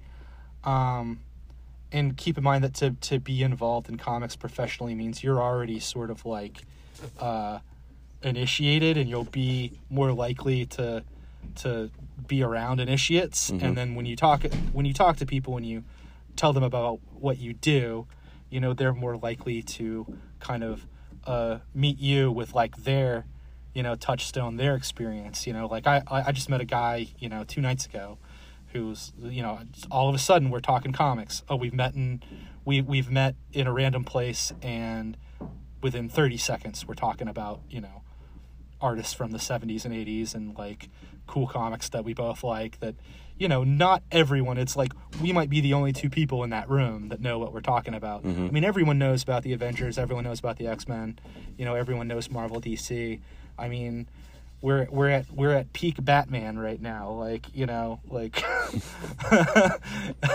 uh you, you know there's some stuff that's just it, it's completely there and and there's no getting away from it. But yet there's still a degree to which you will need to be initiated to to really kind of have that that extra uh level of participation. Sure. and that still to me is like a very small thing. Um uh you know kids don't really read comic books. It's very much like an adults thing now. Hmm. And like comics aren't necessarily like you know you know there used to be like a lot of talk about the values of comics and preserving comics and that's fine. You know people are still selling old comics at auction and fetching like you know really crazy prices for them that's Sure. great. But like the you know in my kind of like teens and 20s that fell away to more of it being you know not a collector's thing but a reader's thing yeah okay so rather than like I have to collect these things because they're they're they're signified by this. They're Marvel this. It's a number one that to Yeah, yeah. crossover. Blah blah blah blah.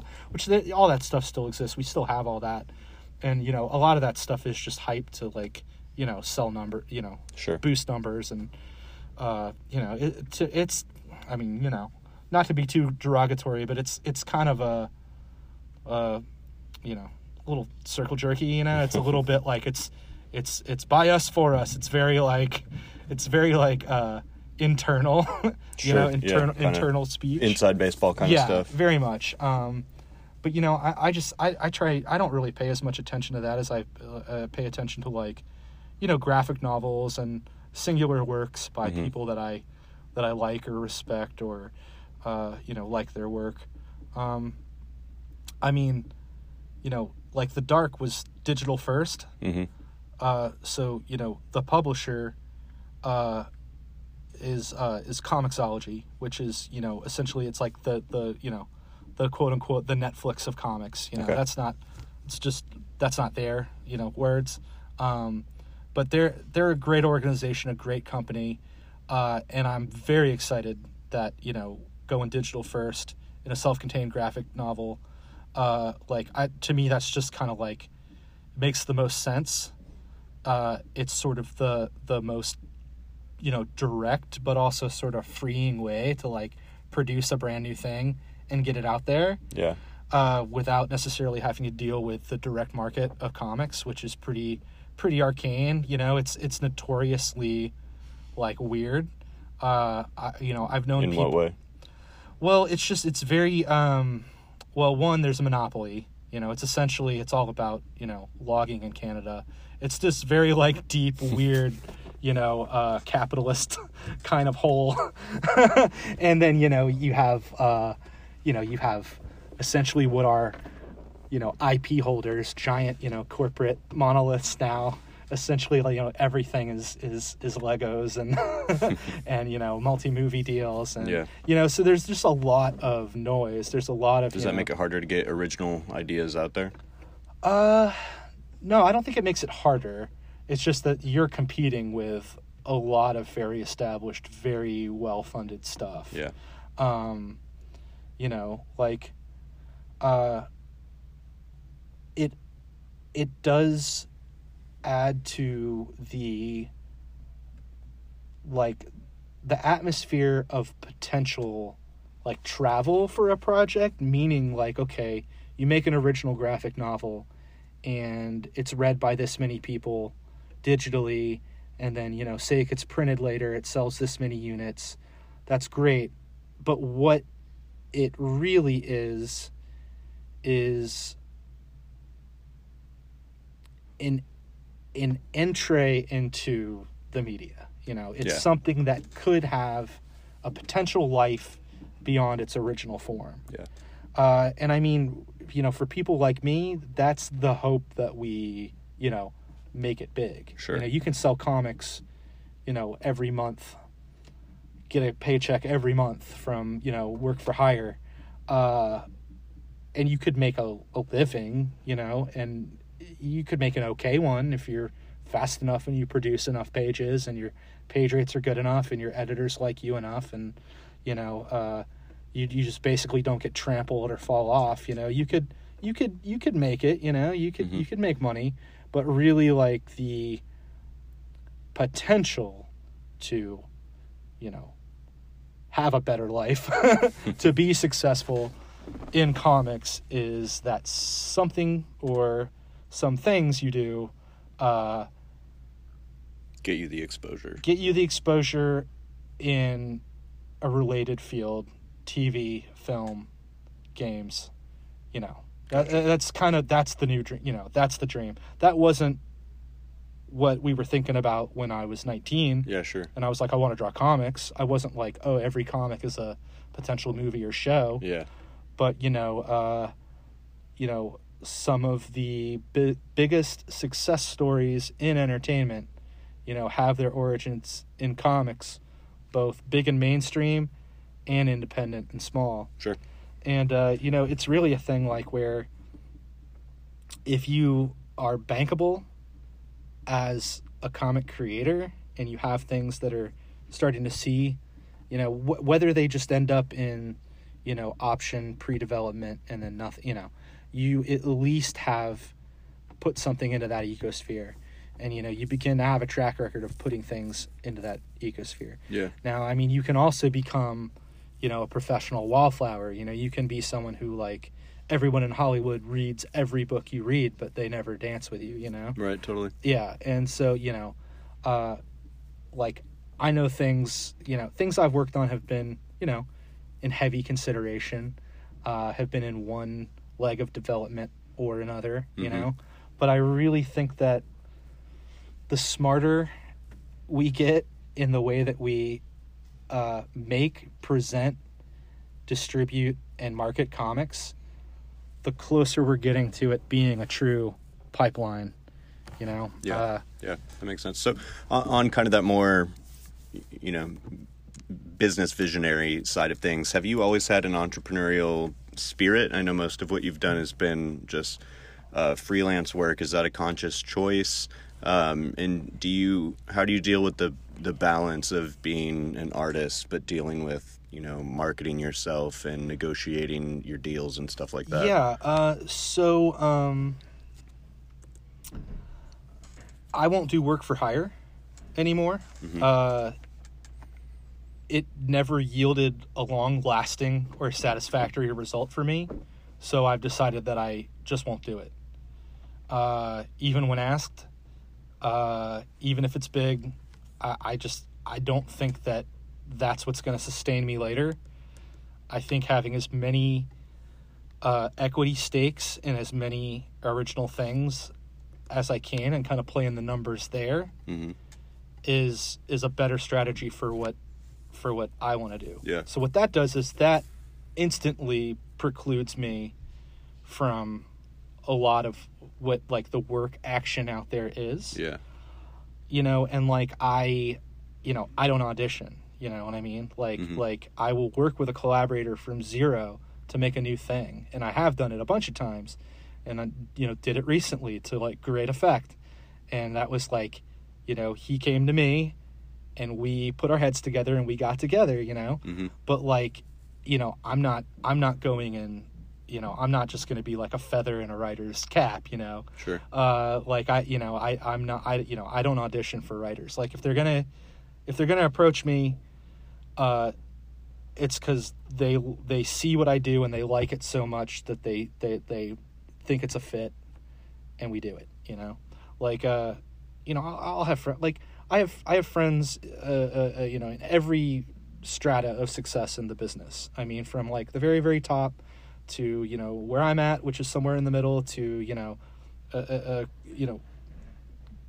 aspirational starting out whatever. You know Yeah. I, I know all kinds of people and like you know i've had i've had friends you know similar to me who you know will be like okay i'm working on this thing. Okay cool. With who you know with who being the writer. Okay oh so and so and you talk to them like a month later hey you working on that thing? They'd be like no because they weren't even aware that they were being auditioned you know? Hmm. that like someone else was putting up the same five pages they were. And i just think that's kind of dirty. And i just like to me that's like i, I won't even participate in that you know? Like uh Is it pretty common? kind of common. It's a kind of a, a dick move that you know? Like to it's like uh it's like going on five dates at once Sure, yeah. and being like well which one of you lucky people is going to go home with me you know it's kind Yeah. of scummy i just don't like it and so like just kind of through being treated every, every which way you can imagine in this business uh the older i get you know i'm 40 now like i just have a much clearer idea of what i will participate in and kind of what because like for me like to like stick my head out and get involved in a project like it, that's a big deal you know? And like i'd i'd i'd rather uh you know not work than work on the wrong thing. Sure. because like i've found that working on the wrong thing in the past has been it's not just like oh okay cool i did another comic add another you know add another one to the resume. It's like oh no when these things don't go wrong don't go right like it, it really messes you up. Like you will find yourself you know stepping forward and then getting knocked two steps back you know and like it, it becomes kind of more and more crucial the more you know the deeper you get, the older you get. That it's like, oh, I, I have to be super choosy, and you know. And then another thing is like, uh, once I get paid an amount, I will never take less than that going forward. You know what I mean? Like, I mean, I started out making like a hundred dollars a page, and like I make a lot more than that now. But I ne- I will never go back. You know, like I will never slide back. like that has to constantly move forward. Yeah. And I mean, I think it's commensurate with my experience. And then the more, you know, you know, the more and more I make things in this kind of new way, you know, it actually becomes like, you know, a net positive for the entire creative process. You know, like on this last one, you know, like like Mark Sable, the writer, you know, he could see a lot of things pre-visualized before I committed them to the page. And then like, you know, we'd be working, you know, and, and he'd be like, okay, uh, we're going to go here, here, here, and here, and they're going to do this, this, this, and this. And I'd be like, okay, well, you can have here and here, and this and this. Yeah. And I'd show him, you know, like builds, sets, you know, whatever. And be like, you know, like, you know, this is what you get. I can't make four of these. Like, Yeah, I can make yeah. two of these, but I can't make four, you know. Is, and it becomes this idea of like I'm I'm now the the the producer keeping the budget Yeah. uh, you know, and now the budget being time and page count, you know, like so so like you know, Mark has five great ideas and he's got a lot of great ideas. You know, I'll tell him which, you know, two and a half we can afford. you know, and so kind of working the way I work now, being experienced the way I am now, as opposed to just hand me the script and I'll draw it corner to corner. I'm actually participating and adding like a level of complexity and a level of, of value that ultimately like benefits the process and the product. Yeah. Yeah. Yeah. Makes sense. Uh, how has COVID caused you to evolve or pivot or change the way yeah. you're doing So work? okay, so so uh, the Dark came out on October second, twenty nineteen, and October on October fourth, twenty nineteen, I was at New York Comic Con, full ride, paid for by the publisher, plane, hotel, meals, parties, the whole deal. Living I the dream. Yeah, I had really, I had uh, literally like Comixology sponsored the Artist Alley at New York Comic Con, Hmm. and and our table was the first and the biggest table you saw when you came down the Wow. escalator. So like I ha- and I was with like really great people like like Andy Diggle. One of my heroes is this guy named Jock. Uh, a lot of people know Jock. He's like I think one of the greatest living comic book artists, and like absolutely like one of my favorite people in comics. Total hero. So you know like this year no cons so so like I, I had this rad like you know it's taken me a long time to finally have like publishers paying for my flights Yeah, Publisher- sure. publishers putting me up in, uh, in at the hotel in midtown you know like uh oh you're already on the list for this party you know up until this point it's been like hey you're on your own dude. Mhm. like you know it'd be like oh yeah oh you're here? Well okay well, you can have an hour signing at the dc booth or whatever you know? Like, way to go kid. Yeah. you know but like this was like okay you're you're a part of our strategy. We're marketing you. We, you know you're participating in our in our physical outreach and our marketing outreach. We've got all these you know interviews scheduled. So like i had this really smooth great launch. Book done on time man. I got that book done early. And like you know how long i've been waiting to get a book done early? Like so i kind of aced one big w and expecting that this year would be like a, ri- a ride right on through that, to yeah. the yeah you know? Uh, but I, I pretty much i did i did five sample pages for for my new project back in february gave them to my publisher uh, and then he was basically like yeah looks cool i'll get back to you and then in like march uh, all the comic shops are shut down because Yeah. of lockdown phase one so essentially my industry was Comic shops weren't ruled Just- uh, essential. I guess. yeah just majorly affected super affected i mean like uh you know and then and then you know we had all of this you Did, know did the your more current work having the digital online component kind of benefit yeah no you there? totally well so so like uh what that meant was my my guy my editor at Comixology the digital uh you know publishing initiative uh who used to be able to like look at all my sketches and like talk to me twice a week and like you know now now he's essentially like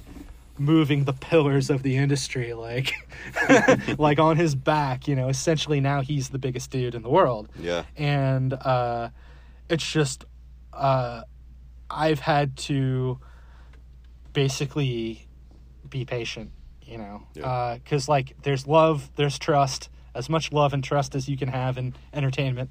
Uh and you know the the good the one good development that's happened well I- okay there's there's two aspects to like what's what's developed during covid. Uh one is rather than uh start kind of early just to keep my momentum uh and maybe turn out like a, a, a half baked or subpar product i have had all this extra time to do a lot of deep development all these characters all these stuff all these files done now For your new you know? project. Yeah, So even before, and, and I've got I've got about ten pages done now, and they're completely self-starting. Like I don't have a contract for that book yet. Yeah. But uh, it's aimed at my previous publisher, so they've gotten a print deal for the Dark, okay, and that's going to come out early next year. Uh, I don't really. It's it's not official yet. You know, it's not like announced. Like I can't go around telling you know telling details about that and Yeah. what other parties are involved. I mean, people kind of inside the industry are, are like have an idea. Or they kind of know. What's going on here? Yeah, but so so I've got basically a major print release on a book I've already got done coming up soon. And I think that once that is out, um, plus with the work I've got done already, just kind of chiseling it away on my own, like in between, you know, rounds of taking care of my son and keeping house and, you know, like all this stuff that I kind of have to do now. And, Yeah. you know, living this new, very different life than I was this time last year Yeah. um, you know, uh, and and you know, there's a bit of a leveling of the whole, uh, you know, experience because we don't have our cons. You know, we might not even have Comic Con again this year.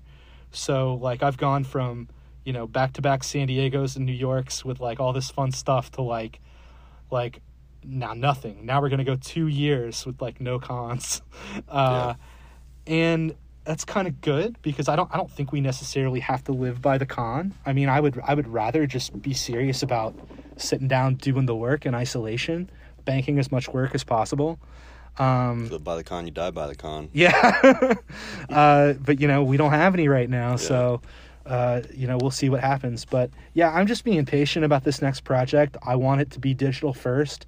I would like for it to be, uh, you know, in conjunction and funded by Comixology during the the making of it. Yeah. Um, So aside from that, that potential project, uh, your print release coming up. Uh, you know, I know you said earlier that you know a strategy is, getting something transitioned into uh, games, movies, something. What other what other goals do you have for your career? Uh, well, for my for my for my personal development, I want to learn Blender, which is a software that seems to be like uh, really versatile for uh, for rendering and lighting and making scenes.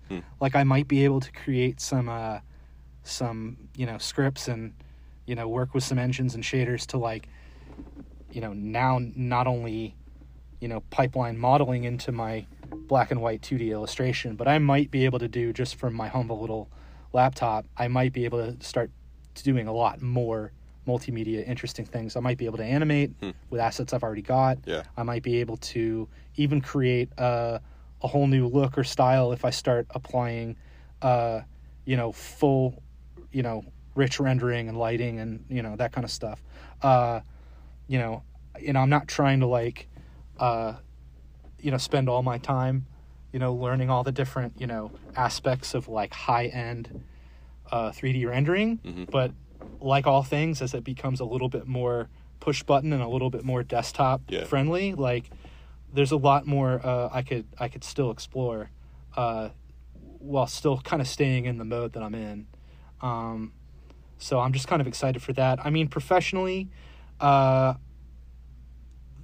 the big overarching goal now is to have uh, my own thing that I write and draw, and it's this one from you know from uh, the Southwest trip. Oh, you're planning to write this too? Yeah, I'm writing it too. Okay. Yeah, uh, and I'm taking a different approach because I, I'm making the art, So rather than like translating a long form script that someone else wrote into, you know, full art, I'm kind of doing a little notated hybrid, you know, where I'm sort of sketching art, you know, on napkins and then modeling, creating like a little uh uh a, a, a, a little asset, you know, bunch or or library uh, and then kind of combining those to make you know story literally like i'm you know I, i'm kind of just folding one scene into the next kind of like literally through function of the function of making it make sense Yeah. visually you know i'm creating kind of a an ad hoc narrative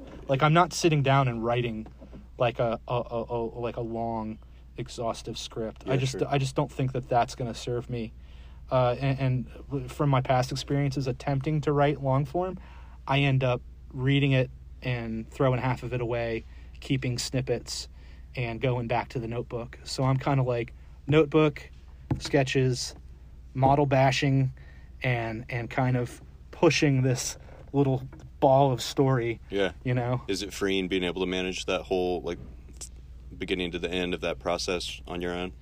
Yeah it, it, it's you know i have i have my days that i feel like doing certain things. So i have a i have days that i feel like modeling and i never open photoshop.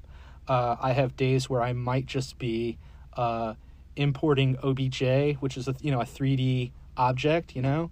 Uh, i might be importing an obj out of one out of zbrush into you know uh, another program or something you know? So like i have days where like I might not I might not model, but I'll be doing a lot of batch exporting and saving a lot of files. Uh, so like I, I have full days where I'm making comics, but I don't touch a panel. Yeah. yeah, and then there are days where I just like to open up uh, Photoshop and just tie up multiple pages. I mean, I, I might have zero pages at the beginning of a day, but then I might have five pages done at the end of that day. But I've spent you know the whole week doing all the modeling, building up to yeah, it. building up to Yeah. it. So yeah, my big thing is like kind of like set up a bunch of pins, like on these days, and then knock them down on on other days. Yeah, makes sense. For uh, for anybody listening now, if they want to learn more about you, find your work, uh, if they want to find the dark, where uh, where can they find you? Social media, website, anything like yeah, that? Yeah, so I, w- I would say go to Comixology. Okay, download the Comixology app on a phone or a tablet. I recommend a tablet. Um, just get it. Uh, you can read some stuff for free without signing up for a paid membership. But if you sign up for a paid membership, The Dark, my book with Mark Sable, is a free download. Gotcha. It's a Comixology original. So kind of like when you crack open Netflix and you see a Netflix original movie. Yeah, sure. This is a, a Comixology original publication. Um, so I, I would say like start there. Um, anyone who wants to get familiar with me, uh, just go all in, read The Dark, read it uh, by Mark Sable and Kristian Donaldson, read it front to back. Uh, it's it's it's short-ish. It's fun. Uh, and then you know while you got Comixology open, maybe then go check out Supermarket. Uh, and if you like me a lot after that, you know, go ahead and search me by name, K R I S T I A N Donaldson, and uh, and other stuff will come up on on Comixology. Uh, I have an Instagram, but I actually decided to take 2020 off of social media Okay. just focus on my family and my development and uh, you know keeping myself sane uh, happy and like virus free uh, so i have an instagram you could probably find it by searching my name but it's kristian.work so k-r-i-s-t-i-a-n dot work and that's also what my website is but i haven't updated that in a while uh, like you won't see new stuff from the dark on there uh, but you'll see actually some of my like uh, weirdo stuff from like 2017 2018 in there Cool. Well, uh, Kristian Donaldson, thank you so much for your time. Uh, it was a pleasure having you on. And uh, everybody listening, thanks for tuning in. Peace.